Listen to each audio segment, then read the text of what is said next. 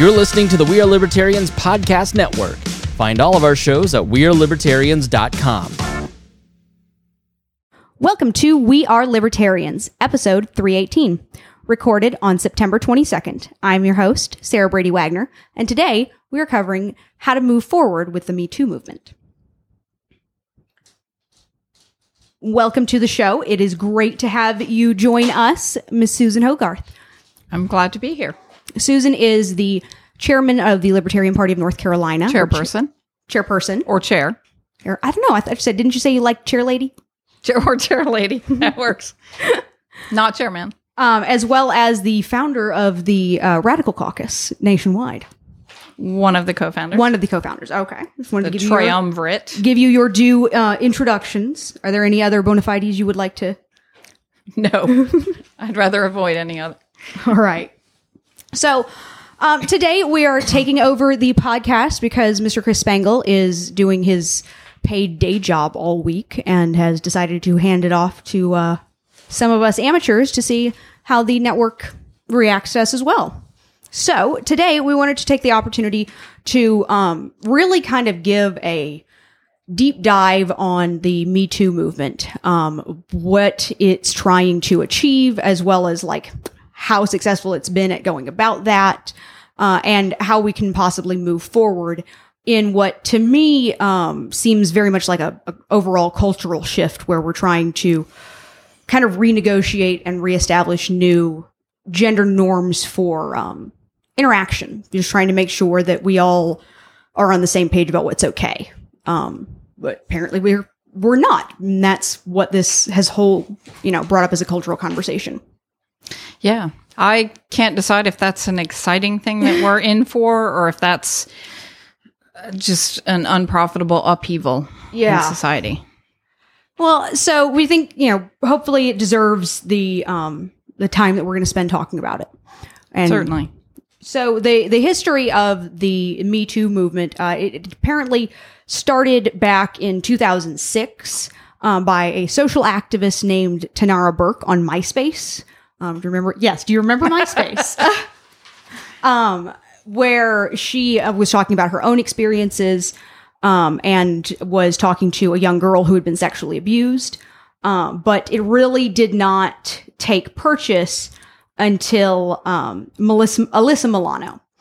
On October 15th of last year, she tweeted a small personal note um, that said, Me too, suggested by a friend. If all the women who have been sexually harassed or assaulted wrote Me too as a status, we might give other people a sense of the magnitude of the problem. By the end of the day, Me Too, hashtag Me Too, had been used more than 200,000 times. By the end of the next day, it had been used more than 500,000 times.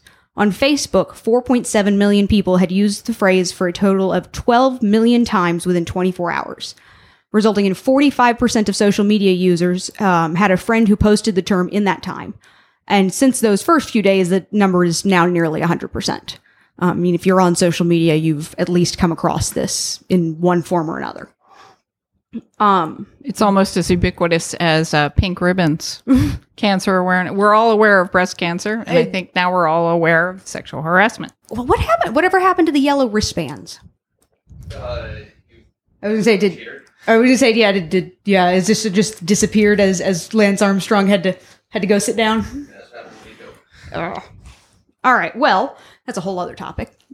Um, so a lot of the stories that came out of this then um, focus a lot on high profile women coming forward with uh, very specific stories of um, being in in one way or another treated I want to say differently, but I mean they, they really did the kind of overarching aspect of it was this feeling of being demeaned or um, uh, treated outright aggressively. Um, some of them were cases of rape and assault, but all of these women who had these cases that for one reason or another, um, they either didn't report or if they had reported at the time, like it was ignored. And so, um, Well, I guess, sorry, go ahead. You're more up on this than I am, Sarah. So maybe you know this. Um, have men embraced that hashtag in the same sense of sexual assault?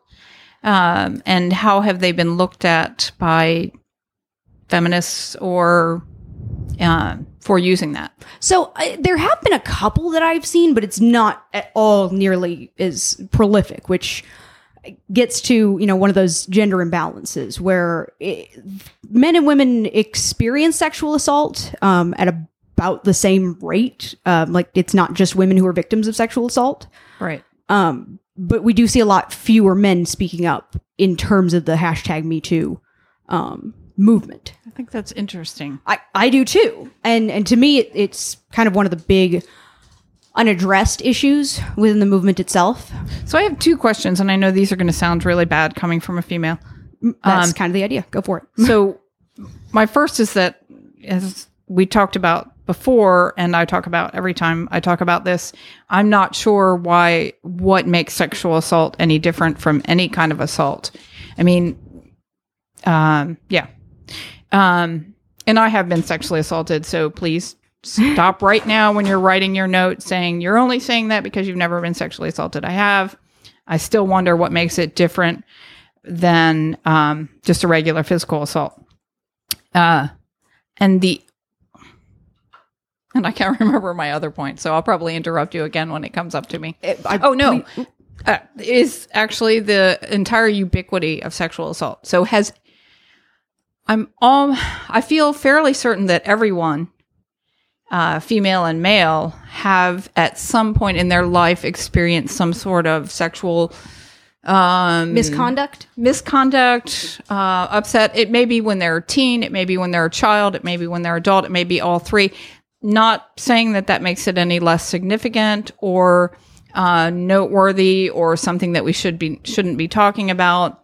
But I I just wonder at the total ubiquity of it. I have trouble thinking of anyone I know who hasn't experienced some level of what would be called um, sexual misconduct. Yeah. Uh, well, and no, I, I would agree male, with that female, completely. anyone. and and I at least in my experience, the the men that I know, um, they're just as likely to be traumatized from whatever experience. Um, so there's there's not a whole lot of really like good reasoning as to why we don't take that as seriously. Um, but I think that kind of speaks to the the difference. Legally, I'm totally on board with you that like there shouldn't be there shouldn't be this extra category. You know, um, I know we've talked personally before about um, our, our great annoyance that there is a separate crime for um, assault and assault on a woman or child. Right. Uh, because so helpless. Yeah, that's why do one. I take offense to being grouped with children. as nice as they are. But yes. yes, actually, I think in North Carolina that that law covers um, women, children, and um, law enforcement officers. I'm surprised it doesn't cover pets. You know, abuse of a pet, or you know, your wife. but um that we treat it differently in this like men hurt other men and that's one kind of situation but uh anyone hurts a woman and it's different Right. It is nice to know that I can deck a man and it's only a misdemeanor. Yeah, but it's if he felony if he slaps me back. back. that it's a felony. Yeah. I, I've No, it always- is not nice to know that. Actually, I'm being sarcastic. If that's not clear. well, i've always wondered then then how that how often is that enforced in um female on female assault cases Interesting. i would love to see that statistic We should try that out sometime. that might be fun. Um, so yeah, I, I think you, you bring up a very valid issue in that that there, when we're talking about um, aggression and violence between two people, um, whether it's sexual in nature or just violent in nature, shouldn't necessarily come into play because they're both wrong. I guess that Right.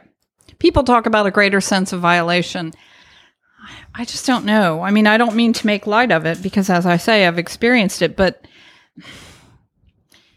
but I, I, I think there's this kind of weird uh, Victorian thing that you know it's one thing if a guy or if someone decks you, you know, punches you, and it's another thing if someone gropes you. I, I just. I'm not. I think that's maybe giving too much um, sense to you know bits and parts that are just parts of our body. I mean, on the one sense, feminism has this big thing about you know parts of our body are just parts of our body, and we should desexualize breasts and things like that. And on the other hand, everyone wants to get upset if someone touches your butt as opposed to as opposed to punches you in the face. Um, Yeah. honestly, if someone hits me in the head, it's more of an assault than if someone, you know, gropes me or even. Uh, I, I know this is terrible. I said this once before on Facebook and I got extremely roasted for it. So I'm going to say it here because I actually stand by it. To me, it would be much worse to be given a concussion by being whacked on the head than to being raped because both are recoverable, but my brain is much more important to me than than other parts. so that's kind of how I feel. I, I oh yeah, I can see. I I, don't- see why you got roasted. My, I guess my only thought of that is like is like I don't know how long I term would consequences. There are lots of really bad long term consequences that can come with rape. True, and concussion. Yeah. So it, I, I don't know how I would, and to be honest, even after kind of, I, I don't know if I would say the same after that happened. So, you know, I'm, I can imagine that wouldn't be true, and I can imagine people being very angry now, and I can hear all the typing, um, and that's fine. Uh, it is meant to be challenged. I just think that we give way too much credence to certain parts of our body, you know, that over other parts. And and to me they're not necessarily the most important parts. I'd agree with that. Well, and one of the things that that kind of confuses me on that issue of, of assault versus sexual assault is that a lot of times there's there's this kind of gray issue of intent um, involved, where like if the small of your back being my favorite example, if if a man puts his hand on the small of your back and it's unwelcome.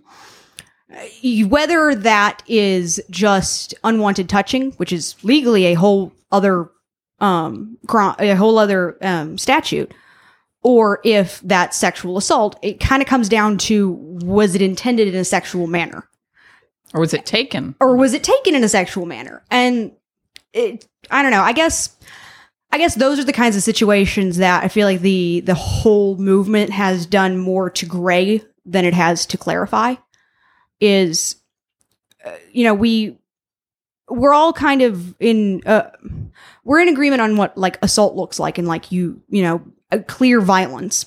And in those situations um, the difficulty is is saying that well in those situations you need to also speak up for yourself and um, say when something's done wrong but then that gets into there's a lot of perfectly valid reasons why people don't come forward in those situations the number one being how especially women are treated when they do say something um but there's it's it's it's complicated because there's a lot of reasons why people react in that way too. And so we kind of have this weird cultural mishmash of what's okay and what isn't and how you perceive it. When we were talking earlier, you said something about you feel like this is a good time in history and that one of the lessons, and I may be misinterpreting what you said, but is that um, people, and not just women, but people are going to have to learn um, to set those boundaries and to speak up when those boundaries are crossed. Which to some people may seem a little bit like victim blaming, but I know that it doesn't come from that place. Um, and I, I just think that that's i agree with you i think that people i think that we're now maybe addressing one side of the equation more than the other side and the other side is um, having people speak up more for themselves Yes. Which is is kind of what I hope that this I hope to eventually see this kind of move into is um actually I want I think Jewel um had made a, a statement at one point about about her view on the Me Too movement that was she said I would like to see hashtag Me Too at some point develop into hashtag not me. that's so funny because not ever having read that i promise that's what was going through my head and I was, i'm glad i listened to you say that because i am 100% with her So um, when I think about this, and I, I probably have to think about this more than most people do, partially because I, I work with small children, and consent is now a big thing that everybody wants their children taught early because it's really easy to teach them if you teach them early. I mean, most concepts are really easy to teach if you teach early, especially these really big, complex social issues. Like we teach kids about gender roles and everything when they're very young, not doing it intentionally, but just like because those are the things that we're wired to learn about when we're young. So, um, teaching consent to little kids and teaching like I, I have had to answer a four year old ask me the question, What is rape? And that then puts you in a position of having to think of how to explain this issue in an age appropriate way, but still being able to answer the question. Uh, what I came up with actually after talking to some other nannies is rape is when someone puts their their body in yours without your permission. Wow, that sounds really. If I put myself back in a four-year-old brain, which isn't difficult for me, um, that sounds really uh, science fictiony. But um, Well, what what they understood from that is uh, every every little kid has had an experience where some littler kid has stuck their fingers in your mouth, and so they connect that to what somebody putting their body in yours would be, so and they understand that like, oh, that's a terrible thing, but they also already understand like you don't touch people without it being okay with them, and if somebody says it's not okay for you to touch me, then then you just don't touch them. so I think that's great. But You're good at that.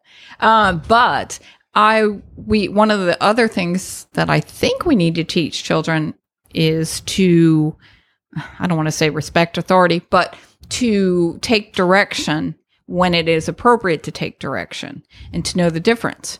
So if you're um, if you're in a job situation or a classroom situation, you know, and someone says, "I think you need to," you're standing here and you need to stand five feet to the right, and they have a reason for that, um, or maybe even they don't have a reason for that.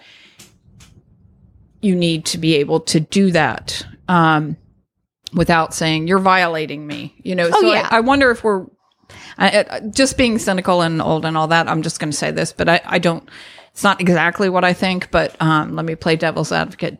I wonder if we're raising a generation. I'm not going to say millennials, but um, but I wonder if we're raising a generation um,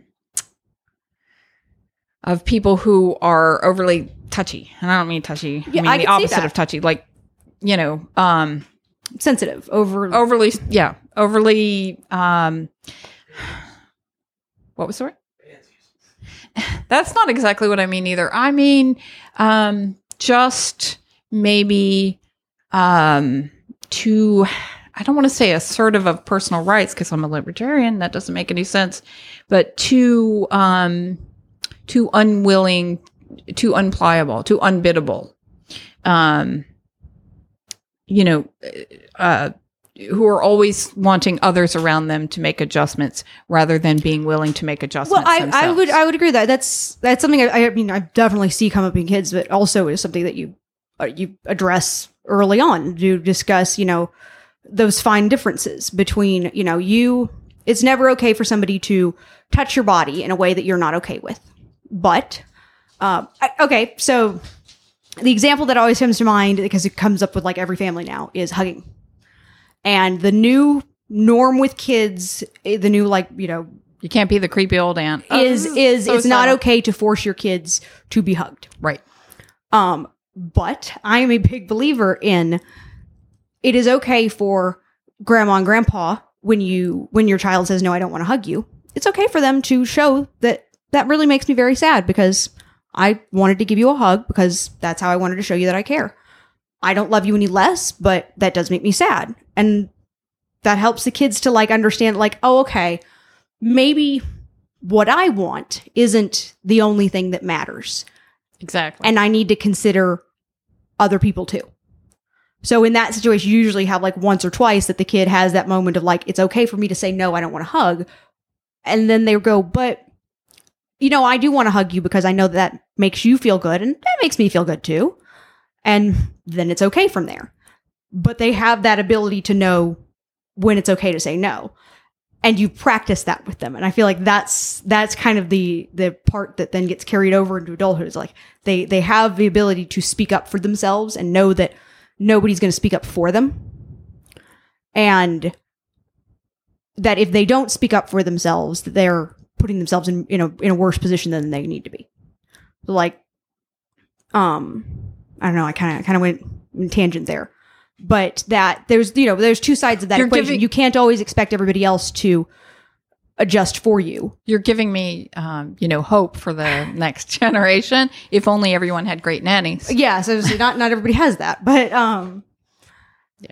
you know, it's it's important to have both sides of that equation. You both need to have everybody understand that it's not okay to violate someone's person, but you also have to have people understand that if you're not okay with something, it's your responsibility to say so now or as soon as you can say something and not to um not to let yourself be tread on, not to let yourself be abused or used.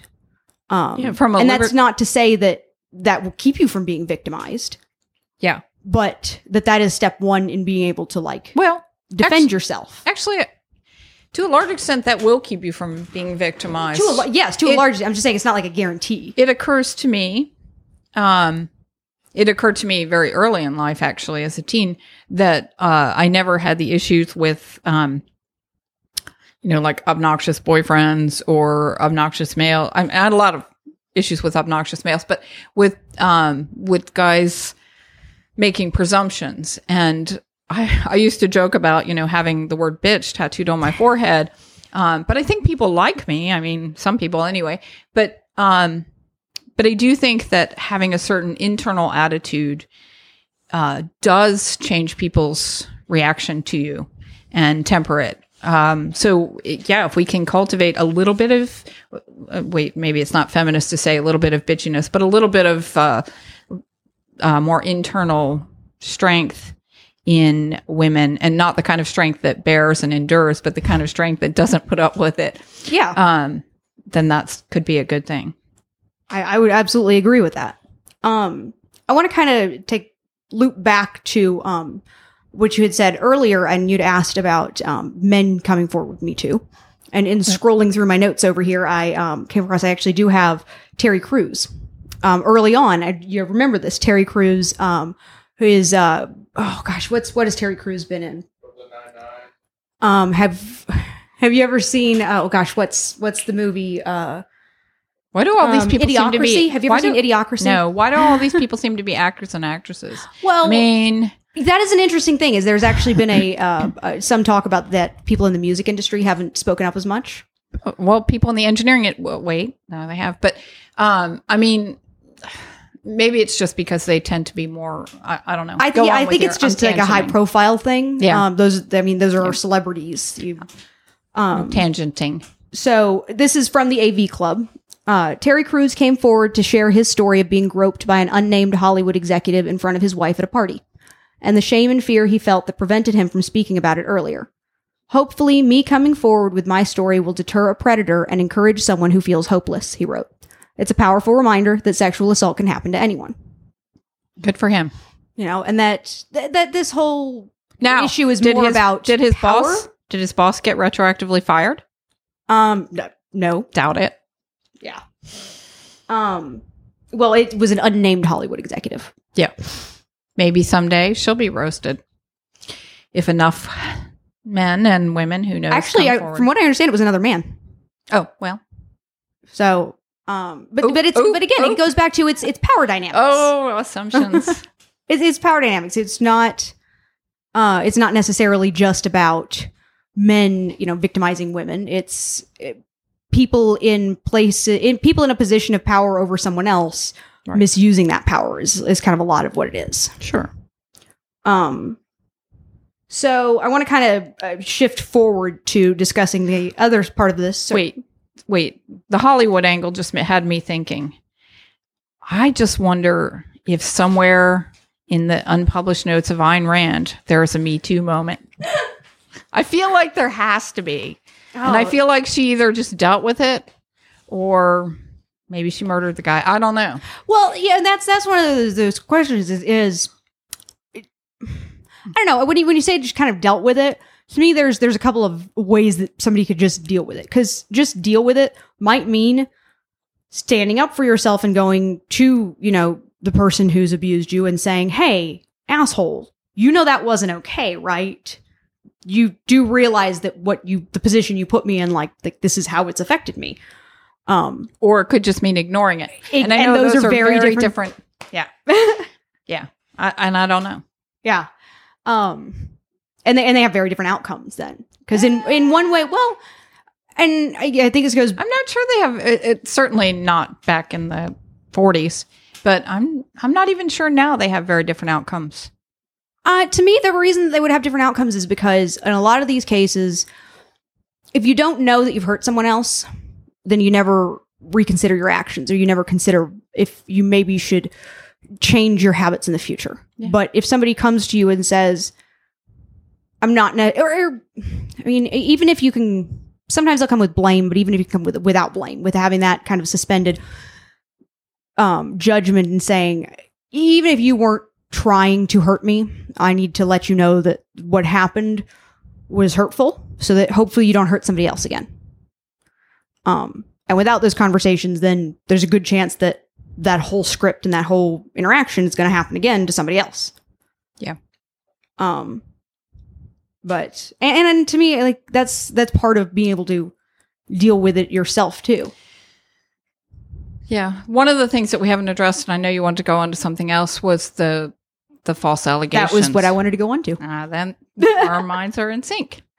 Um, so uh, false accusations is obviously a, an issue in this, and to me, it's it seems like it's become a more salient issue as the kind of movement has rolled forward. Because as we get into this, oh, if it's so common, then we just kind of have this presumption of, of belief, and as soon as a new um, accusation comes out, Boom, um, career ruined. yeah, the more power that gets, the more The more the- resentment it creates. Well, and I feel like the more uh, it creates a position for a false accusation to Right. be mm, more appealing. Yeah, that's true. That is true. If you were someone in a sketchy position at work, for instance, and you wanted to get out in a way that was profitable to yourself, what better way than to bring up an accusation against your boss or a coworker? And this has become, you know, the big topic of conversation now with the the Brett Kavanaugh's Supreme Court nomination. That you have this one story that's come up, like many of the other stories that happened a long time ago, is something that even if it was reported at the time, there's really no way to say that they would be able to have any like hard concrete evidence. Um, I mean, it kind of harkens back to the issue of of this kind of like sexual assault in the first place, which when it comes to statistics, supposedly about 5% of cases are um, reported and um, convicted, and about 5% of cases are false, which leaves about 90% of cases where there's a he said, she said, Right. and unless I mean, I would I would say even even when there are rape kits and it's like a really clear cut case, we don't test those half the time, and there's a huge backlog. So The Kavanaugh case is interesting because in the six degrees of se- or three degrees of separation department, someone that you and I both know, um, told me that he was schoolmate of the brother of the accuser. And the interesting thing is that he said um, he would have just dismissed it offhand as a political ploy, except for having this connection and thinking, well, this guy's reliable. Um, he says his sister's reliable. Why wouldn't I believe that? And that's made him go back and re examine the Anita Hill stuff um, that he had also dismissed as political. So it, it's interesting what having a connection does. Um, I tend to be the kind of reserved judgment kind of people. If I ever have a snap judgment, I try to be very suspicious of that in myself because I, you know, I think that's a recipe for. I, I, I think that's that's a really good habit to you know um, cultivate. You read a news story, you can't know what happened, and certainly no one, very few people can know what happened. What twenty five years ago? Oh, I always get suspicious of any news story that I have like a immediate reaction of agreement with. I'm like, ah, I should probably find another article on this. Or one that says science says. Sorry, that's one of my hobby horses. so, um, according to Quartz, only between 2 and 10% of all reports are uh, false. Um, false accusations are usually motivated by personal and not public reasons. Um, to quote Quartz, in every academic study, one of the most common kinds of false uh, accuser is a teenage girl who tells her parents she was raped to avoid getting in trouble. Unwanted pregnancy is sometimes cited by such girls, but the reason can also be trivial. The phrase missed curfew shows up with disturbing frequency in these cases. As a rule, it's the parents who insist on getting police involved. Two different studies have found that almost half of all false rape complaints lodged by are, lodged, are lodged by someone other than the alleged victim, usually by a parent. Another kind of case which evaporates rapidly is that of a person who falsely reports a rape in the hope of getting needed medical care or psychiatric medication. In one study, six of the 55 reports classified as false by a police department in one year fit this description. That's just sad. Like the teens who missed their curfew, these false accusers have no interest in pursuing charges after the lie has served its purpose. um, and after the victim is has his life ruined, his or her life ruined. Well, you know, I, it's interesting. I would wonder how many times in those cases a specific um, person is named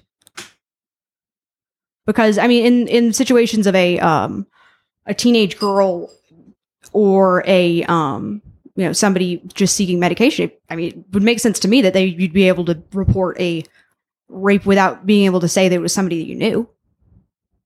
Hmm. It's it's much more pernicious when you're able to point to a specific person as right. opposed to when you're just making a claim. Right you know, and then you get into all sorts of stereotyping as to uh, who you're who you're imagined to, to accuse. But um, so to to kind of hit on a, a case very close to home, um, talk, let's talk a little bit about the Duke lacrosse case. Um, false reports have some similarities. Uh, according to uh, Crystal Mangum, who is the accuser in the Duke lacrosse case, was the archetypal false accuser. She had previously reported another brutal rape and kidnapping in which no one was ever charged. She had, uh, she had previous she had a previous felony conviction and she ultimately went to prison for an unrelated crime, which in her case was murdering her boyfriend. Gee. Yeah. Uh, she had trouble keeping uh, her stripping job because the combination of drugs she was on, including both antidepressants and methadone, kept making her fall asleep at work. Uh, tragically, she seems to have genuinely suffered sexual abuse as a child, which is another feature that often appears in adult false accusers. Um, the New York Times attempted to explain why such an obvious lie still got so much traction with the media. Um, New York Times public editor explained the media's inability to cover this fairly.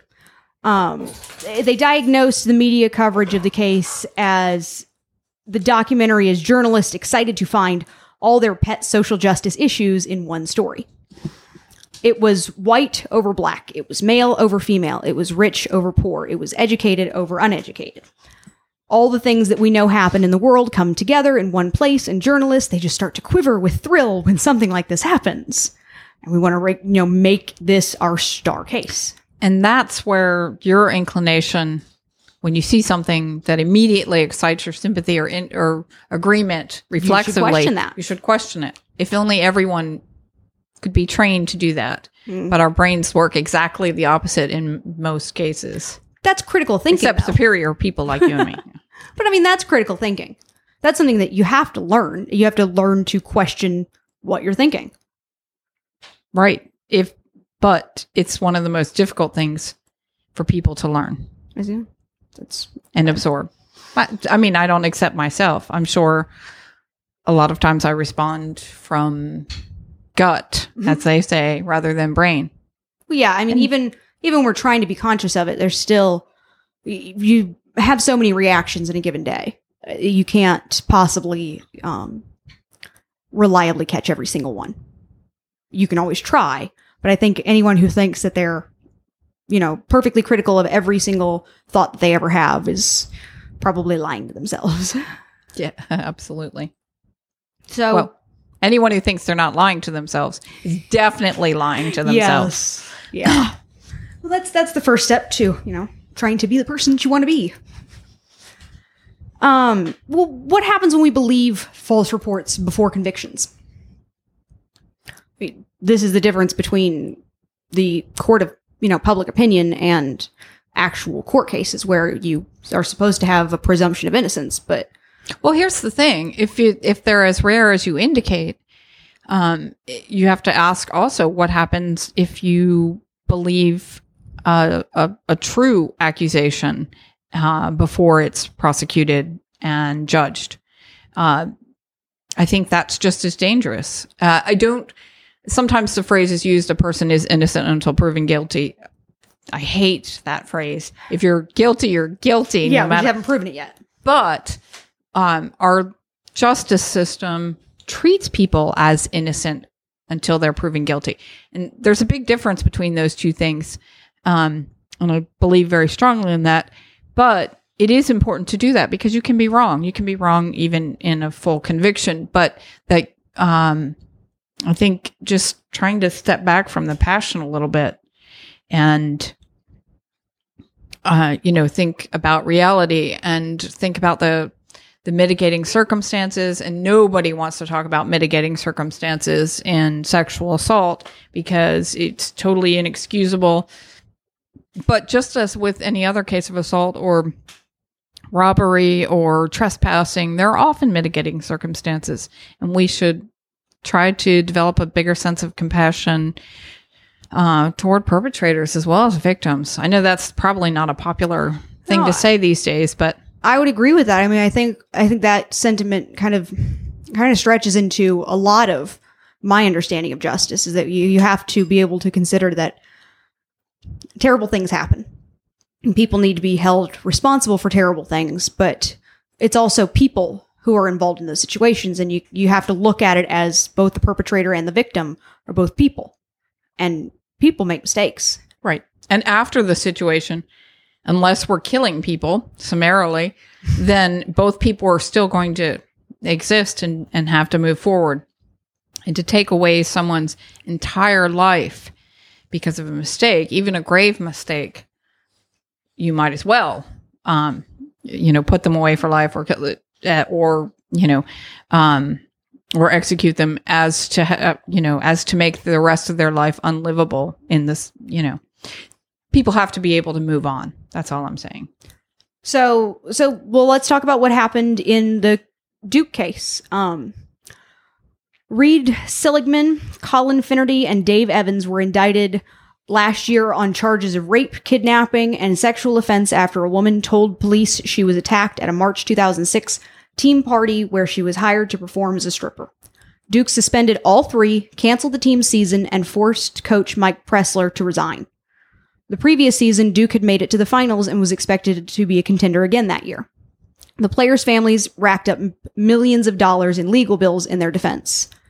And this was all just from being indicted. This, you know, they, again, it, it, this was not the result of a conviction. This was just the result of that false accusation. Um, and I guess, I guess in that, I'm, I'm a little bit I God, I don't want to say less sensitive to the to the costs of um, legal defense, but I mean that's something that lots of people end up racking up for all sorts of other you know unjust causes trying to defend themselves too. Um, you can just you can also take a, a public defender, but we all you know know that's not necessarily the ideal option. So imagine, imagine if they had, yeah, they'd be in jail. they would. But um, you know, I, I do think it is a little too I don't know proactive for Duke to go ahead and say we're gonna you know suspend the players and try and get the coach to resign and act as though this is a clear cut case of something that has been proven when all that's happened is an accusation.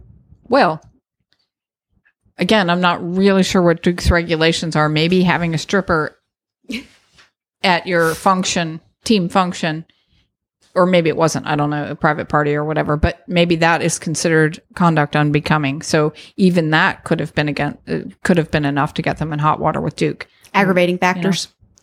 No, I'm just saying, like, Duke didn't necessarily have to buy into the accusation, you know, to know or to have a feeling that something was inappropriate on their part. That's understandable. I mean, they do have presumably reasonably high standards for their university, for their behavior, their athletes. Although, obviously, I don't know how well that worked out.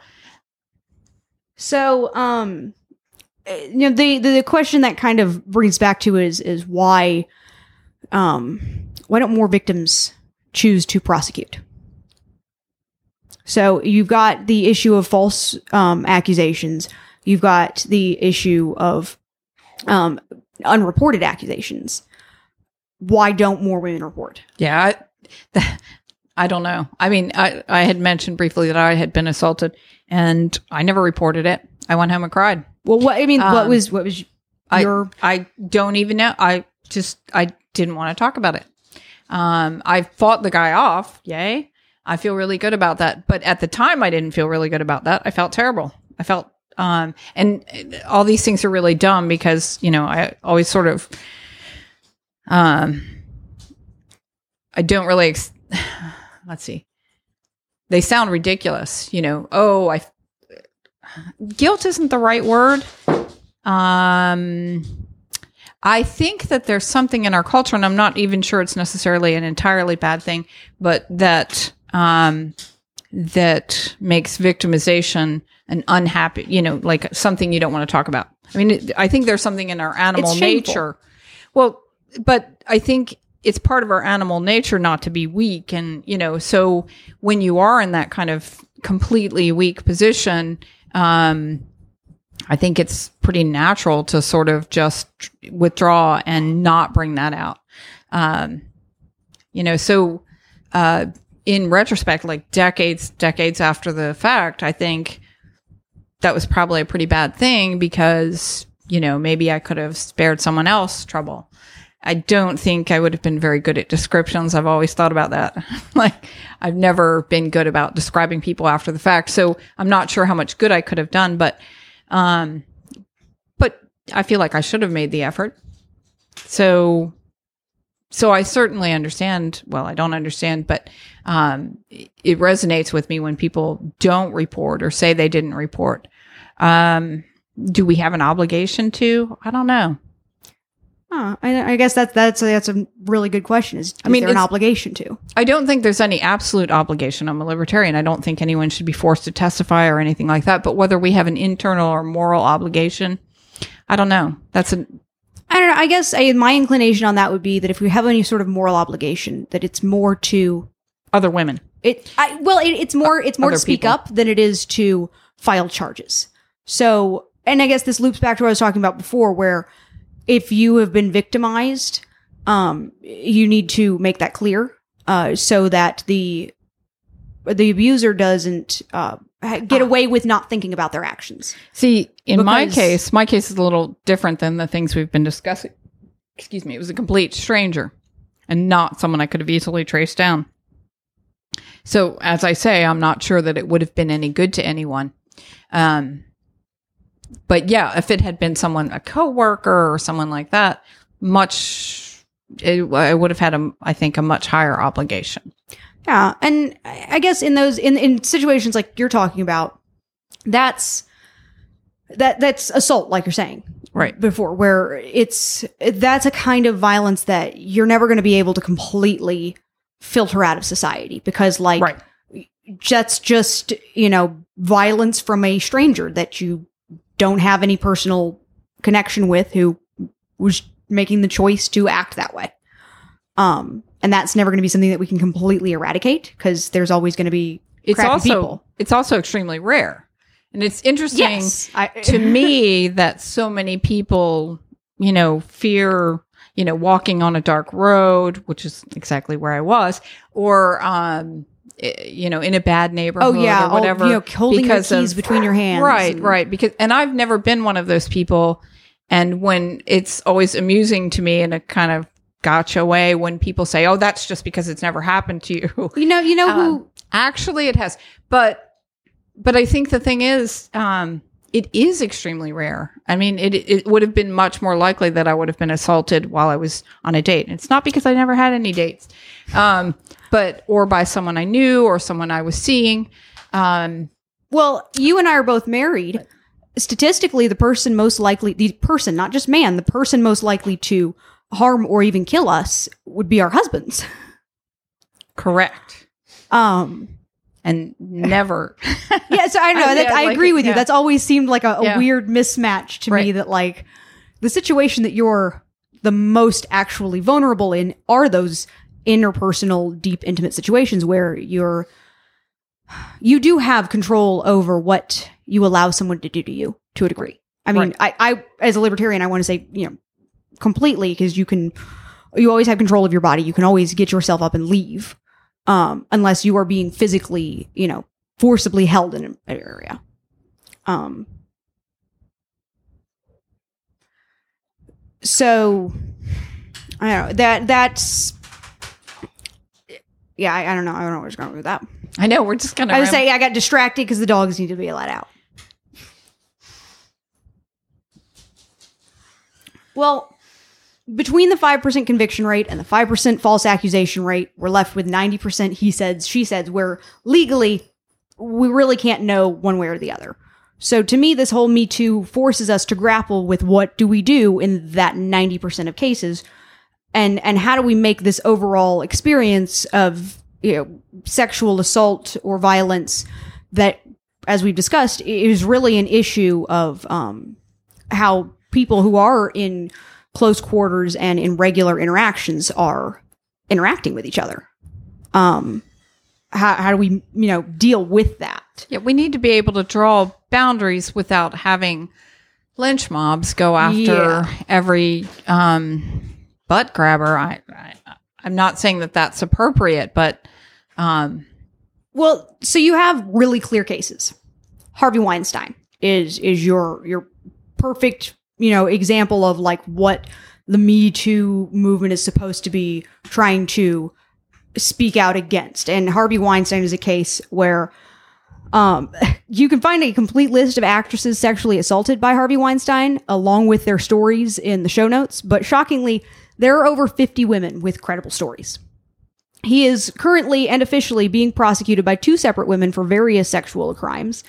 And uh, I'll just share a few notable stories here. Asia Argento alleges that Weinstein raped her when she was 21. Uh, she had been invited to what she thought was a party in his hotel uh, room near Cannes, and she found herself alone with him instead. He changed into a bathrobe and asked her to give him a massage. She said she had reluctantly agreed, but that he pulled her skirt up and forcibly performed oral sex on her. Uh, she said she felt guilty about what she described as a horrible trauma and for not fighting him off. She later went on to have consensual sexual relations with him, uh, which she described to the magazine as a one-sided and onanistic because she believed he would ruin her career if she didn't if she didn't comply. After the rape, he won. She said. Uh, the British actress Lysette Anthony says she was raped by Weinstein, Weinstein in her London home in the late 80s. Anthony has given an interview describing the attack that left her feeling disgusted and embarrassed. She first met the producer in 1982 after being cast in the film Krull. It was a number of years later that, that Weinstein rang her doorbell. He pushed me inside and rammed me up against the coat rack in my tiny hall and started fumbling at my gown. He was trying to kiss me and shove inside me. It was disgusting. Unable to push him away, she continues, finally I gave up. At least I was able to stop him from kissing me. Anthony has reported the rape allegations to the police and they are investigating. Um, Lucia Evans uh, was an inspiring ac- was an aspiring actor when Weinstein approached her at the Cipriani Upstairs Club in New York in 2004. He arranged a meeting at the Miramax office where she found herself alone with him. He forced me to perform oral sex on him, she said. He's a big guy. He overpowered me. She blamed herself for not fighting harder and said that she was still haunted by it. Gwyneth Paltrow was 22 when she had been hired for the lead in the Jane Austen adaptation of Emma. She had been summoned to Weinstein's hotel suite where he suggested that she give him a massage. She refused and felt petrified. She, confi- she confided in her then boyfriend Bad- Brad Pitt, who confronted Weinstein, and soon after, the producer warned her not to tell anyone else. I was expected to keep the secret, she told the newspaper. I thought he was going to fire me. Um, Ashley Judd, a U.S. actor, has starred in a string of box office hits, was 20 when Weinstein invited her to the Peninsula Beverly Hotel, Beverly Hills Hotel, for what she thought was a breakfast meeting. Instead, he had her sent up to his room where he appeared in a bathrobe and asked if he could give her a massage or if she could watch him shower. She told the New York Times. Her thoughts were, how do I get out of this room as fast as possible without alienating Harvey Weinstein? Uh, Rose McGowan has reached a settlement with Harvey Weinstein following a hotel room encounter during the Sundance Film Festival. She had a re- she had recently had a memorable role in the slasher movie Scream, which came out in 1996. I mean, there's countless and uh, just from reading a few out there, it seems like there's a little bit of a pattern there too. But um, it, it's so prevalent that uh, it was actually joked about. Um, there was a a case Well- in Well, that's one of the things. It's in that case, it seems to be a, one of those everybody knew, but now it's unacceptable. Have you okay? Have you ever heard of? There's an analogy I, I think works really well here called the broken stair analogy. The broken stair analogy is um, imagine that you're you're at you know a house party or whatever that you know you're at a place where everybody hangs out and there's a, a staircase. And there's one broken stair on the staircase that everybody knows about. And so everybody tries to make a point of telling somebody when they're new oh hey there's a broken stair so you just have to jump over it when you're going up the stairs. Otherwise you're you know you might hurt yourself. And that's a perfectly fine situation everybody thinks until you have someone who wasn't told. And because they don't know about the broken stair they go up stairs they don't jump they fall and they hurt themselves and then it's oh well you didn't know about the broken stair you really should have known about the broken stair but the problem is nobody is bothering to fix the broken stair or address the fact that uh, we have a problem in the first place Right. But with a broken stair, everyone agrees that, well in that case harvey weinstein is the broken stair right. it's not worth getting rid of him Yeah. It's not worth fixing the broken stair. If we could just tell everybody you don't want to be alone with Harvey Weinstein. yeah. The joke was um, m- uh, during the 2013 Oscars, Seth MacFarlane made the joke after he listed the nominees for supporting actress. He said, "Congratulations, you five ladies no longer have to be have to pretend to be attracted to Harvey Weinstein." Eek. But I mean, that was in 2013. Yeah. I don't I don't know how much more of you get like an you know an open secret than that. Yeah. Um you know with so many instances why do we keep why do we keep letting you know that continue to happen um i mean and these are not necessarily It's- it weak or timid women It seems pretty shocking that in 13, when that joke was made, someone didn't say, wow. You know, I guess, uh, no, even Twitter was around then. uh, I, it just, yeah, it's pretty shocking. yeah um here's just one other that surprises me. Uh weinstein allegedly invited a 17 year old kate beckinsale to his hotel room where he greeted her wearing only a robe. Uh and a few years later she said he asked me if he had tried anything with me in that first meeting and i realized that he couldn't remember if he had assaulted me or not uh, I, I think it, it just kind of encapsulates that this was set up as a normal thing Right. in that in that realm in that culture And, and I wonder if right now, and that may be why we're hearing He- it so much more from the film industry maybe he's sitting around thinking, what did I do wrong? And that was acceptable.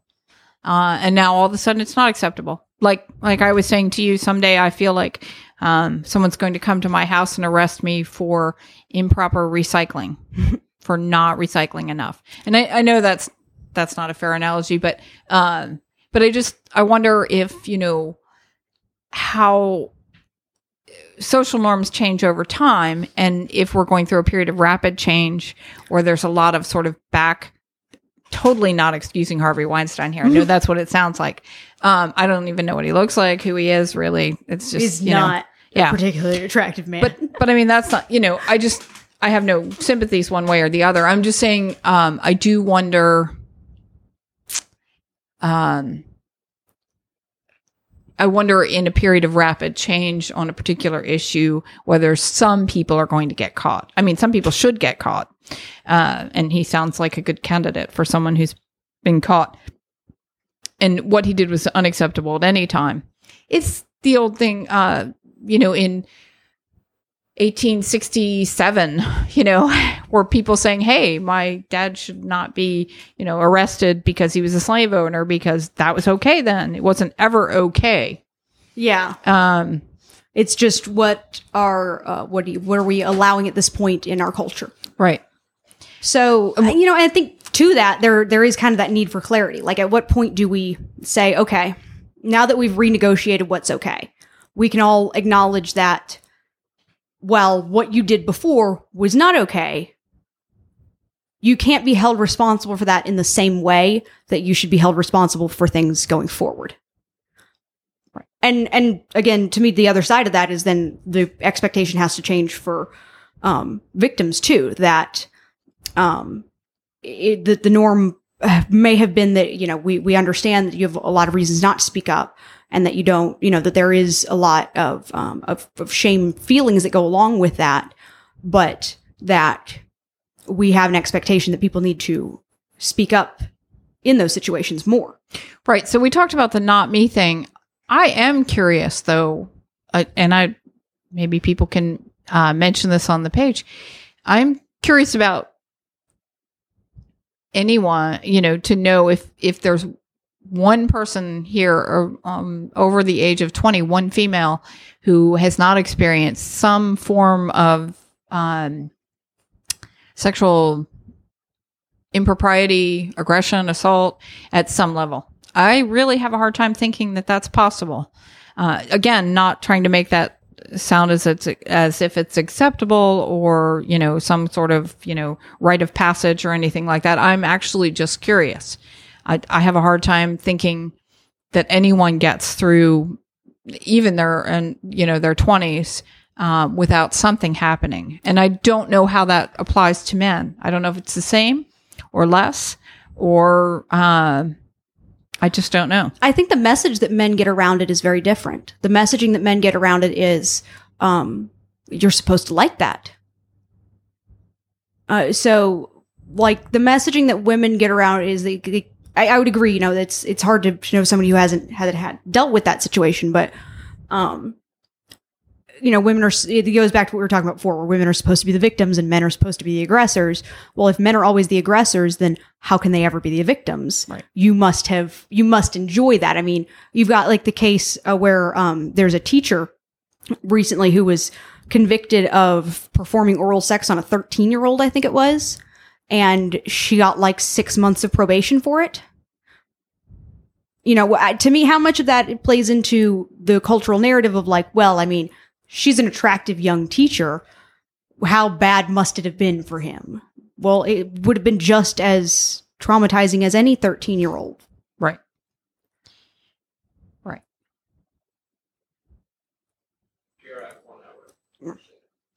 Um, so the, the, I guess the one other case I just kind of want to mention real quick on that before we move to talking about how you move forward uh, and how you can issue, you know, like you said, if everybody has had an experience of um, not necessarily sexual aggression or violence, but at least misconduct, and we agree that as a society we need to speak up more about when misconduct has happened, because that's the only way that you can get clarity around that is if you feel like you've been violated by me, but I don't feel like I have violated you, and there hasn't been a, anything that we can both identify as a clear assault, then you know, it's just as important for you to speak up, but then my version of that is I have to listen to you and understand your perspective so that I can adjust my actions. Um, the, the one last case though I wanted to talk about, um, and back to why people don't report uh, that is the uh, Larry Nassar case uh, from the U.S. gymnasts. I'll not ringing a bell. Oh, this uh, this was a big case. It's I, I, tend not to watch listen to the news because well this it's Larry Nassar was the doctor for um, the U.S. gymnastics team. Mm-hmm. Um, his list of victims includes gold medalists, Olympic heroes, some of the most famous female athletes in the history of any sport. Um, that ended up being a class action suit against him. Oh God. Yeah. That's pretty embarrassing. 155 156 is the number of women who ended up testifying. And in this case, a lot of these women, it wasn't an issue if they had never said anything. Um, Gabby Douglas, who's a recent Olympic gymnast, was one of the victims. And a lot of these cases, these girls who are very young when they're gymnasts, um, wow, this they do say something. They speak up to coaches, this and is they, like Catholic Church level. It, it well, and assault. that's you know what, but that that is the same thing too. There, that's it, when people do speak up and it's not addressed within within the structures that they're in. Um, I'm just gonna gonna read over some of the notes I have on this. Uh, Nassar Nassar pled guilty to seven counts of first degree criminal sexual assault in Ingham County Circuit Court. He also pled guilty to three counts of first degree criminal sexual assault in Eaton County Circuit Court. Uh, he was sentenced to 60 years in federal prison on child pornography charges, to which he has admitted. Um, John Geddert, the one-time U.S. Olympic women's gymnastic coach and owner of Twistars, suspended from the U.S. gymnastic was suspended from USA Gymnastics because he was one of the people who kind of allowed it to happen. Um, and I think that's that's another question: is is how responsible are people who don't take action when these things are reported? Um, Hours after the suspension announcement, Geddert says in letters to families whose children train at Twistars that he is preparing to retire. Nassar was sentenced to 40 to 175 years in prison on sexual assault charges. Uh, the hearing was expected to last four days with, a, with 88 victim impact statements. More women and girls came forward to speak, and in total, 156 women and girls made statements over seven days. Poor kiddos. and um, the judges had denied an, an appeal on his 60 year federal sentence of child pornography. But in one of these cases, that just shows just kind of the egregiousness of this.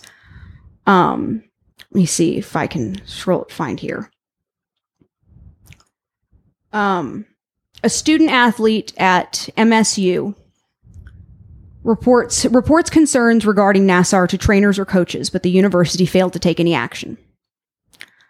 Uh, in 2000, a second student athlete at MSU reports concerns regarding Nassar to trainers or coaches, but the university failed to take any action. Uh, Nassar attends the Olympic Games in Sydney with gymnastics teams. Uh, Rachel Denholer, uh, Denhollander, a gymnast, was sexually abused by Nassar during treatments for lower back pain in 2000. She was 15 at the time. In 2004, the alleged victim in Ingham County tells her parents about the sex abuse, but they do not report it to the police her parents. I mean, Well, I have some issues with gymnastics anyway, and uh, at that level, I f- uh, with sports at that level at that age, that just adds to them. um, I mean, it's borderline, in my opinion, borderline abusive to have uh, young people performing sports at that level, um, at that age it's difficult to quash someone's hopes and dreams. But as you see, I wonder if that sort of acceptance of letting them, you know, yeah, be abused physically, honestly, um, it, it inco- indicates uh, a willingness to let them be abused in other ways. I mean, kind of a, a an idea that like, well, this is this is what you signed up for. yeah, it's tough. Oh, you got to push through. We know- you know, no thirteen-year-old girl should be pushing through. I mean, You no, know, that no really- thirteen-year-old child. Sorry. That um, I guess that to me that that actually sounds a lot like what we hear a lot told to women who are in a typically male environment and dealing with a lot of harassment because of that is well i mean you chose to be here. You should just learn how to deal with it. You should be a little bit stronger. You should you know not be so bothered by it. And that doesn't actually address the fact that there's still something going on that's not okay. Well, I guess my point was more that if parents are willing to see their children possibly do lasting harm to their bodies um, through sports at that age, then it doesn't surprise me that some parents would also be willing to see lasting harm to their psyches yeah at that age. I mean, 156 is the number of women. Can you imagine how many abused women there were that also didn't come forward to speak up? I mean, how many less would it be if the parents or the coaches or the coworkers or the university hadn't ignored it and just kind of covered for him? Um, I mean, It- that's it, astonishes me. why uh, would someone cover for a sexual predator? Right. That universities get into that. And that happens with um, athletics at all levels and misconduct at a lot of different levels. And even, I mean, even in that case, Gabby Douglas made a comment to Sports Illustrated about it, where she said, however, it is our responsibility as women to dress modestly and be classy. Dressing in a provocative or sexual way entices the wrong crowd. And she, in, in this case, was talking about being abused by her doctor. Yikes. I mean, why do even victims loop back to that? How did I? How was I involved in this? Or um, what did I not do enough? Or blaming each other, even you know that that the stereotype of well, what were you wearing? Right. Um, so so let's then talk about the apology part. Okay. I do want to talk about Cody Wilson. But I let's talk about the apology first because I think Cody Wilson is kind of a segue, but I wanted to say that before I forgot. Yeah, well then Because it popped into I my was going head to say, as being it, ki- very it- relevant. It, kind of is relevant to the Yes, topic. Yeah, yes. uh, it's a new one. So, when what what should an apology consist of? Because like to, that's the obvious thing that's needed in these cases where um, you have someone who is they're proven um, cases, and these men is usually men just kind of and go away and disappear. right. And addressing how can you move on? Yeah. So in order to come back, uh, uh, Louis C.K. is a great example. Who even recently, um, his, what he was accused of and actually very quickly admitted guilt to was masturbating in front of a lot of women um, without their consent. Uh, which I mean, that's really the only way to describe that situation. I'm say, just like, I, like that would I'm trying be to picture such a consent, weird, yes. like, Yeah. Sure, go ahead. I I- mean, yeah. yeah. I guess there's some women who might. Anyway, yeah. Yeah, but but at the same time, like like Without you're, you're clearly trying to put Yeah. yourself in that position to be Yeah. masturbating in front of Not someone. seeing that. Yeah. Yeah. Um, he quickly gave his, you know, his admission of guilt. His apology was, "I want to address the stories told to the New York Times by five women named Abby, Rebecca, Dana, Julia, who felt able to name themselves and one who did not. These stories are true." At the time, I said to myself that what I did was okay because I never showed a woman my dick without asking first, which is also true. But what I learned later in life, too late, is that when you have power over another person, asking them to look at your dick isn't a question, it's a predicament. The power I had over these women is that they admired Sorry. me. Sorry, predicament. Sorry, Little puns. pun. Uh, the power I had over these women is that they admired me. I, and I wielded that power irresponsibly. I've been remorseful of my actions, and I've tried to learn from them and run from them. Wait. And I'm aware of the extent of my impact of actions. Is admiration a power over someone? I, I don't That's hard. I don't know. To see, to me, the- what the predicament is more of the, and maybe maybe you can understand this more from just kind of just the female perspective on that. Is that when you're in an uncomfortable situation with a man who is very comfortable pulling out his penis in front of you, it's you. Your mind very quickly goes to this could go really badly, really quickly, guess. and sometimes you just go like I, if all you're going to be doing is masturbating in front of me, I guess that's better than the other options now that you've decided that this is an okay situation. Yeah, no, but I mean, in the broader sense, is admiration a power we have over other people? Like, uh, I mean, how? What does that mean? Like, hmm, uh, I don't know. I'm trying to think.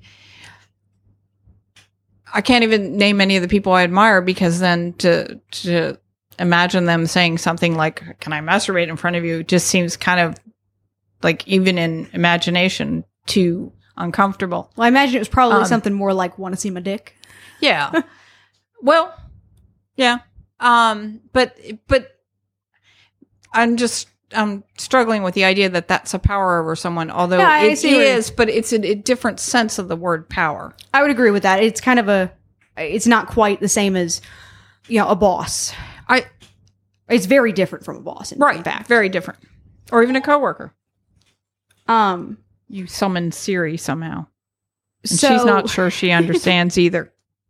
So I, I feel like Louis C.K. got really quickly got the first part that's really necessary in an apology, which is acknowledgement, um, which you can't get to when you have the he said she said of a, a quick denial, uh, and then you have to go through Right. trying to decide who's right and wrong, and then if you have somebody who started with a denial and then has been proven guilty, we still have to get that first step of acknowledging the yes, I did this. Um, but then step two has to be understanding why it was not okay. Because it's one thing to acknowledge that you've broken a social rule. It's another thing to acknowledge that that it's a valid rule, that I understand why it's there, and then I understand why it was bad for me to have broken it. Um, and the impact that it had on people. So, I mean, eh, that's the are you are you sorry you did it or are you sorry you got caught? Right. Uh, I- to me, the perfect example for that, um, which I'll include a, a link to, is Dan Harmon. I played the um, apology for you before we had started, and it's fairly long. But he he went to talking on his podcast. His situation was a much more clear issue of power, where he was a showrunner um, and uh, was crushing on a writer uh, that was on his team that he wrote checks for that he you know decided whether or not she continued to have a job. And um f- he went through trying to pursue her in a very in, in a way that that made her very uncomfortable and that he acknowledged really well in his podcast in this. And and I think the reason that's important is because that's the part that's necessary to start growing and learning from a mistake. Because things are forgivable. Well, you followed these more closely. Um, how was said apology received? It was received very well, actually. She responded with a, a I believe she said that this is a, a master class in how to give an actual apology and very publicly said, I forgive you. So Thank that you for doing that. that was those two. How did other people receive it? other people seem to have received it positively too. Um, he hasn't been uh, invited back to where he was previously working, but he is still, you know, back working within the industry. Right. Uh, he's still writing for shows. Um, you know, he wasn't he wasn't completely destroyed because he's able to. I mean, and to me, it's part of that has to be at least because he's able to to move on and going through that kind of redemptive process. And that's the third part of is, is going now that I realize why I've done a bad thing. Here's what I'm going to do to not make the same mistake. Um, you know, and, and you see different people who have issued apologies, and some of them, some of them stop at step one or two.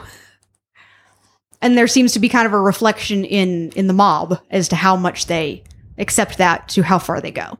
Like you, you've got the the non apology apologies of I'm sorry that Right. you experienced that that way. I'm sorry Right. that you misinterpreted my actions. Um, I'm sorry that you got offended. Right. And then you got the I I- you know I I acknowledge that it, I've done a wrong thing. When can I come back? When am I done being punished, guys? Are we good? Have I have we made it even? But you it's not the same as as actually. Well, an apology is not always going to work. it, no, it, it won't. There are some things that don't get by with an apology. do you um, think everything is all? Do you think most things are forgivable? Yes. Um yeah, absolutely. But I but there are things that are not forgivable by any particular person at any particular time. So um anything can be unforgivable, but also anything can be forgivable. It, it's uh and it's hard to predict. I mean, um I've seen people hold grudges over really ridiculous thing or sorry, things that I think are ridiculous or small and then I've seen huge things forgiven. Um I tend to be uh, not really so much forgiving as forgetting. Um I I'm not good at holding grudges because I just I can't be bothered to like stew to remember stuff over and over. Um, but some people, it's very difficult to not remember stuff over and over. Uh, and but yeah, I think every particular thing can be forgiven. Okay. So let's talk about Cody Wilson real quick. Yes, let's. You want to Frame up? Uh, yeah, I was gonna say, do you want to go I don't know. through the the situation? Because I, I mean, I've read like one article on that and went, oh, this is Mm-hmm. Yeah. Same thing. I'm not exa- exactly up on it, uh, but I do know. Uh, I don't know how much of this to preface with allegedly or so it seems or whatever, but apparently he um, formed a connection through a uh, an online site for hooking women up with wealthy men, Mm. which seems like a really kind of bizarre, but It's um, more common than most Yeah. people are. I, I just didn't think there was any official or any sort of uh, um, capitalistic channel for that. I'm, I'm So kind of impressed that Cody Wilson is, is on there as, as one of the uh, wealthy daddy. men, though. Yeah, yeah. Um, so anyway, he did presumably, and I'm not sure. Maybe you could go to that site. Maybe they're shut down. I don't know. But presumably, when you okay, so he made a liaison from one of from some site, and um, presumably had sex with the woman, and somehow uh, it's come out that she was at the time underage, whatever the age is there. Um, Okay, I, I pulled up an article on it. Uh, Mr. Wilson is accused of having sex with a 16 year old girl at a hotel room in Austin, Texas on August 15th and paying her $500 in cash. Ah, okay. So there's a couple questions there. You know, payment, which you know. SugarDaddyMeet.com. So, um, as a libertarian, of course, I'm fine with paying for sex. I'm fine with you know someone who is capable of giving consent, giving consent regardless of the age. Um, that's a cute site. On that site, do you have to declare that you're 18 or older? Mm, it, it does, uh, looks like it requires a, you to be 18. Yeah. So then we have the question of whether he, whether, um, whether it was his responsibility to do any more due diligence than to say, I'm on a site where the women signing in had to say they were over 18. So why should I have to look at her bona fides when they've already been presented to the site? Um, I mean, maybe that's why he went to that site because he assumed they he was going to get someone screened. Um, To what point is he responsible for? Right. And and I don't even know what the charges are against him, you know, paying for sex, having sex with a minor.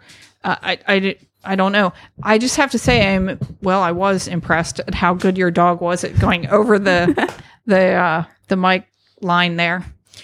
Um at any rate, I don't know, you know, I don't want to take the there are questions about whether this was a setup. I just have to say in the in this um I don't know why people leave themselves open to this kind of thing. I mean, he seems like he's a really thoughtful guy, so I'm really a little bit confused about how easily entrapped people can be. Um, not saying that he was entrapped, but um, but I, I I'm a little startled by the whole situation. But aside from that, I'm having trouble seeing guilt in this case. Um, you know, if someone has lit has said that that is their age, um, yeah, Yeah, to you to, to at some point you have to allow for, you know, like you were saying, mitigating circumstances where you can only go off of the claim that the person has made. I mean, what are you supposed to cut their arm off and count the rings?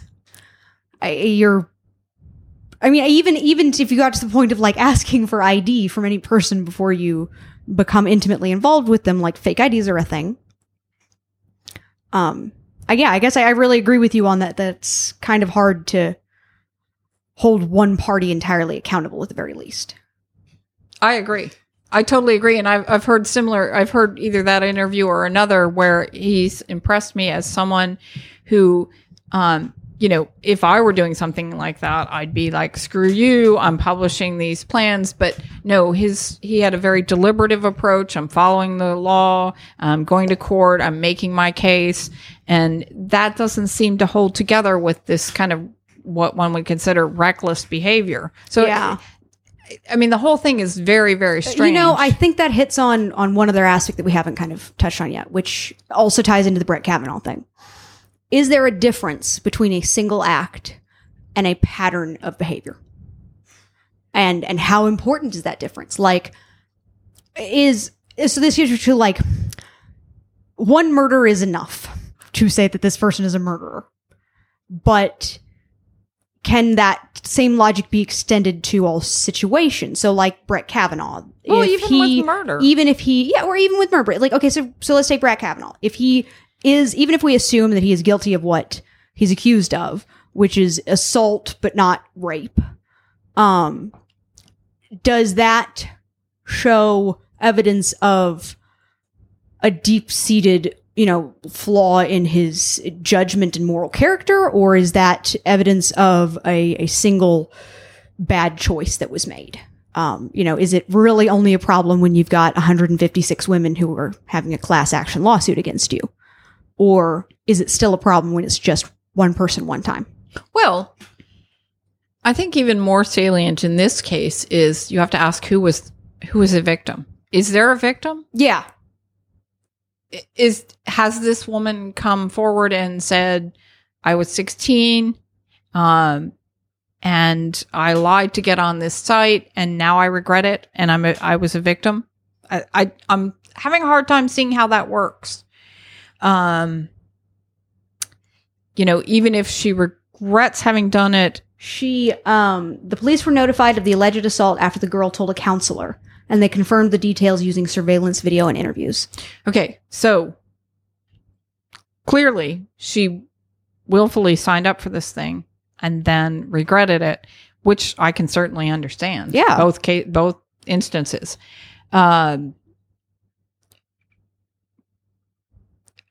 it's a really this is a really difficult one because do you have someone who's a victim of yes but who what is she Who a victim victimized her? of yes poor choices or uh, the site um, or you know mr wilson who clearly must have thought she fell into the parameters of the site Yeah. um, I mean, there's no, there's no accusation of, of a lack of consent, just the assertion that because of her age, there is no consent, right which Right. is, is a whole other like conversation on, on how we determine age of adulthood and when you're, I mean, I've, I've always thought that that's a little weird. I would like to talk to her. I would like to know if she feels that he victimized her. How many other people did she see? Was it just one? Was she trying something out? A lot of times when we're teens, uh, we do things like that. It's it's you know but i think i think that is even an example of is is a poor choice being different than a pattern behavior so if even she is the one who victimized herself in that situation. Um it's different than if she's continuing to do the same thing and move on as opposed to going oh you know what? Maybe i made some poor choices and i don't want to continue doing that moving forward and i'm growing and i've learned from that. Uh, as shouldn't that same ability be assumed of anybody who, whether they're victimizing themselves through bad choices or have accidentally victimized somebody else? There's so many things about this case that are not clear. Like what happened between so she said something to a counselor at school or something, I don't know. And then that counselor said, "Ah, clear assault.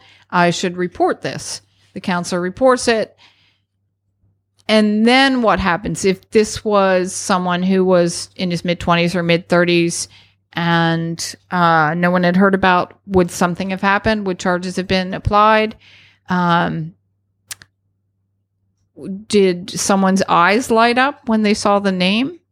Um, because this is clearly someone who has not made a lot of friends at the, um, you know, at the law enforcement level.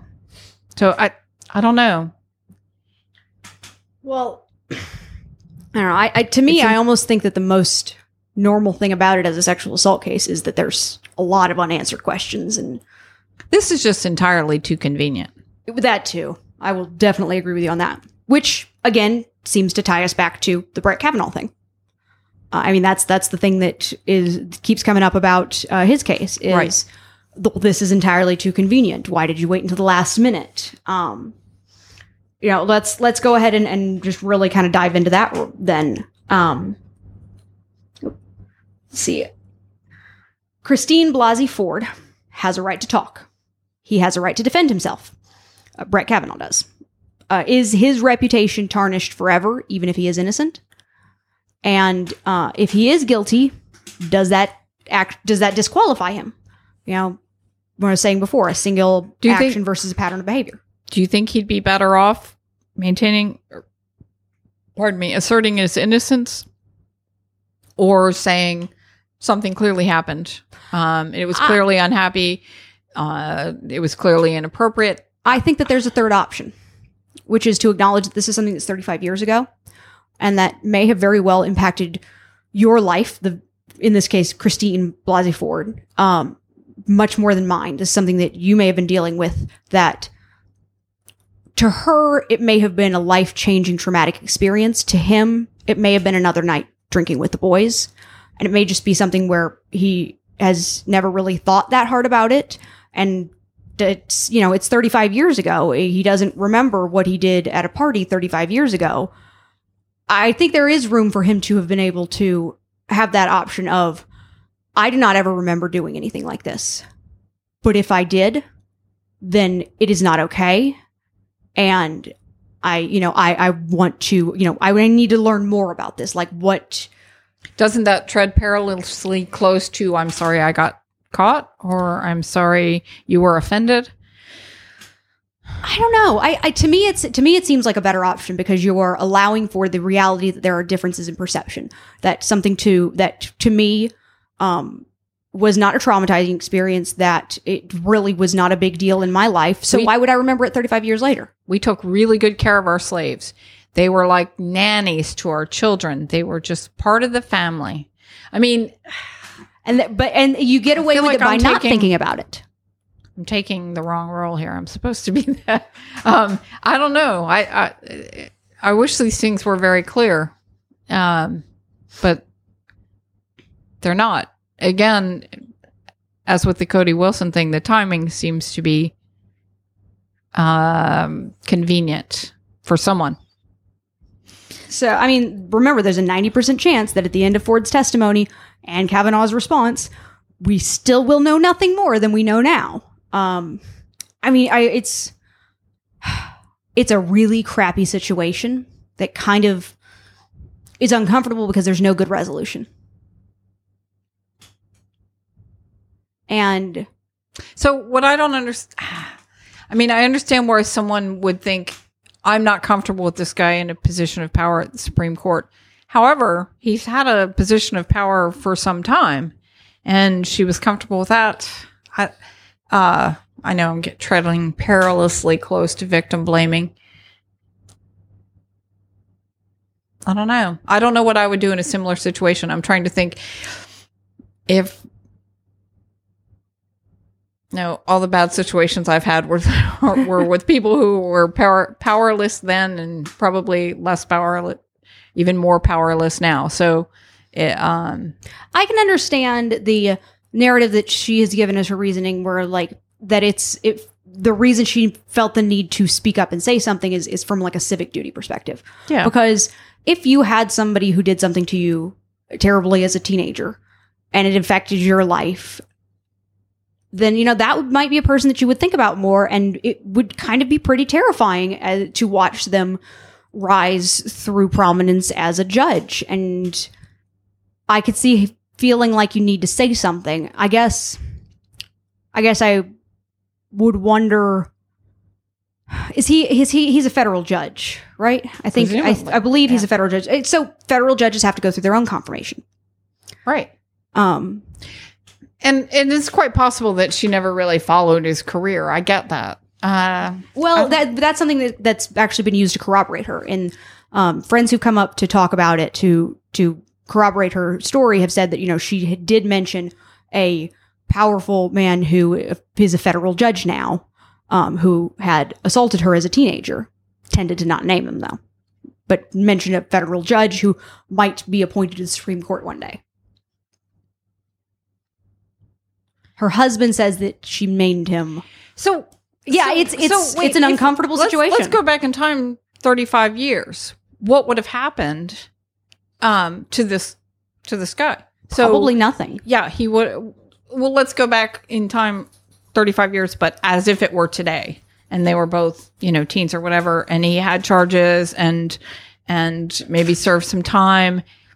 Would it still be possible that he would be a federal judge and um and appointed to the Supreme Court? I think so.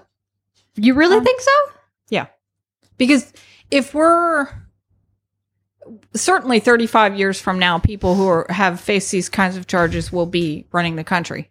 Because just like uh, 35 years from now, everyone who's a congressman or, or you know, um, on the Supreme Court will have smoked pot. I mean, be, and admitted it um, because you know we were going to have to move on somehow, and um, we can't disqualify everyone from ever serving. You know, based on you know, and if everyone has some charge against them, I I don't see how that's going to how we are ever going to move on from that as a society. Well, that would be really great, actually. Now that I think about it, if um, if that kind of thing disqualifies everyone from being a politician, because uh, all we have to do is have every politician or have every person smoke a joint, and then we will our government will dissolve over the next twenty years. Is this this is the anarchist? Yeah, the anarchist in the fantasy. Yeah, yeah. Wow. So, uh, so it's your your uncivic duty, anarchist, to make sure that everyone smokes pot, so that none of them can run for office in the future. This is the peace pipe caucus, isn't it? Yeah, Yeah. I've heard I, about this. I don't even like pot, but I I will admit to you know having smoked just so that I can't take office. So, one last angle on the Kavanaugh thing that that uh, one of my best friends pointed out to me, and I, I had to look more into and appreciated her take on that. Was there was some breaking news this week from both the Washington Post and Politico about Kavanaugh's ruling that a 17 year olds are adults and responsible for their own decisions.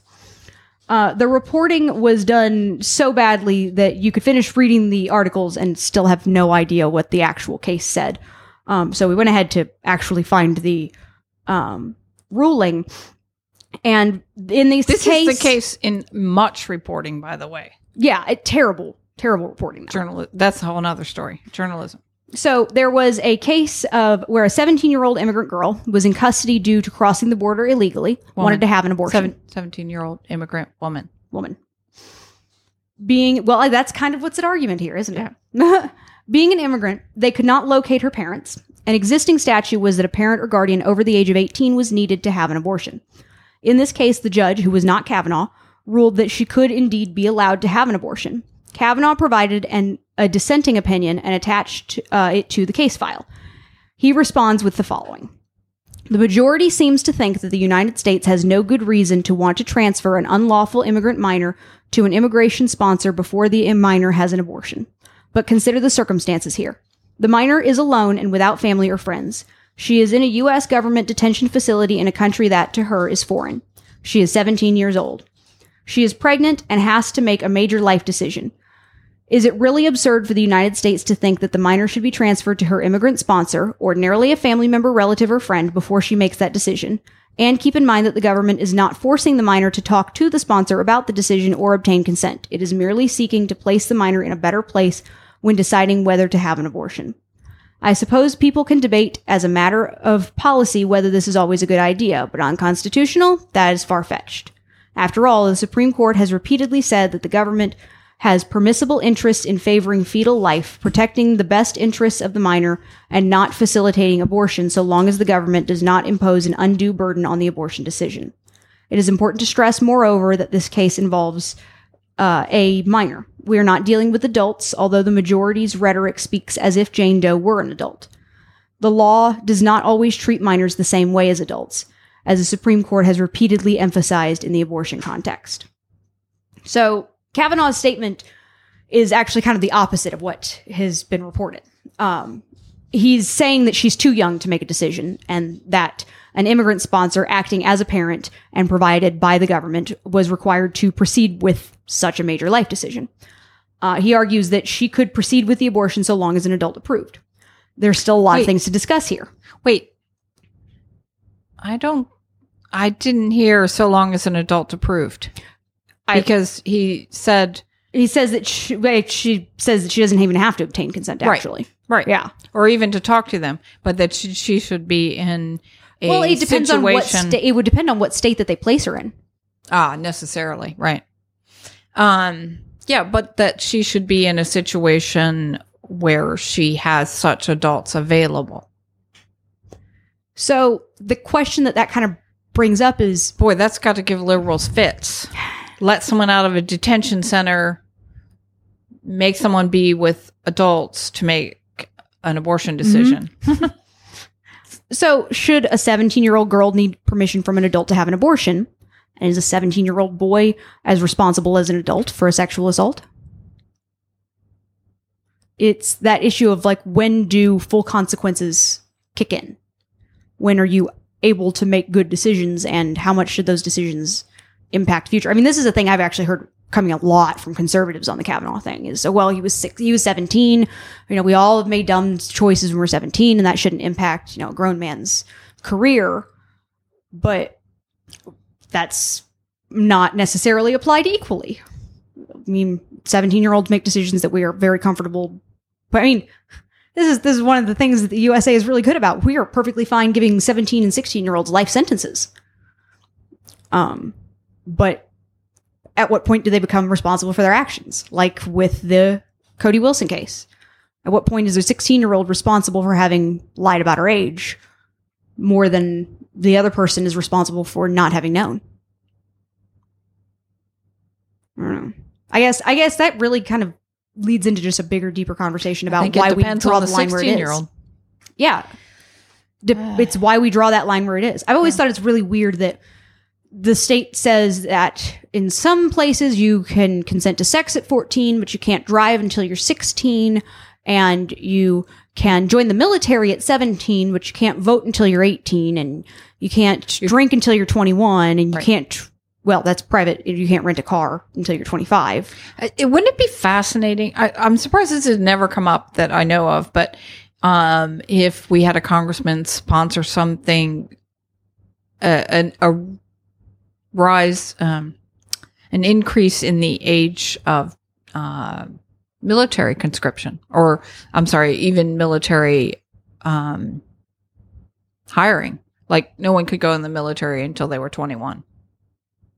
And the I mean, argument it, it for seems why pretty shocking that we think people are between the ages or before the age of 21 are too malleable and and changeable um, to be able to tr- be trusted with cigarettes or alcohol. well, the whole reason that we and yet put- go to the military. Uh, I know why they want people that young in the military because precisely because they're so malleable and plastic. Um, that's why I would like to see you know a minimum military age of 100. I mean 21.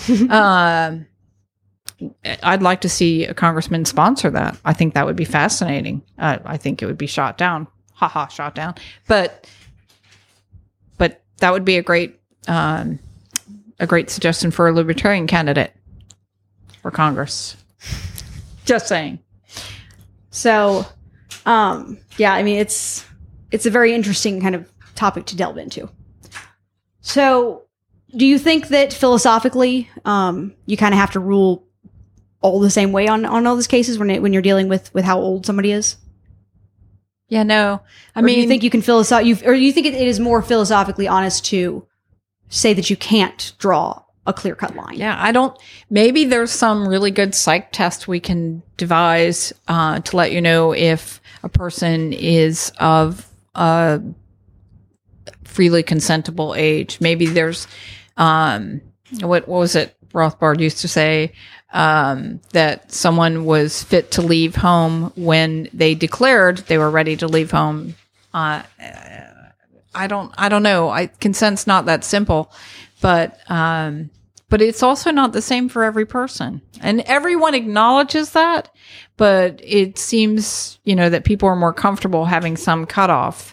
Um, I just I think this the Cody Wilson case is a lot different because there's deception involved. Yeah.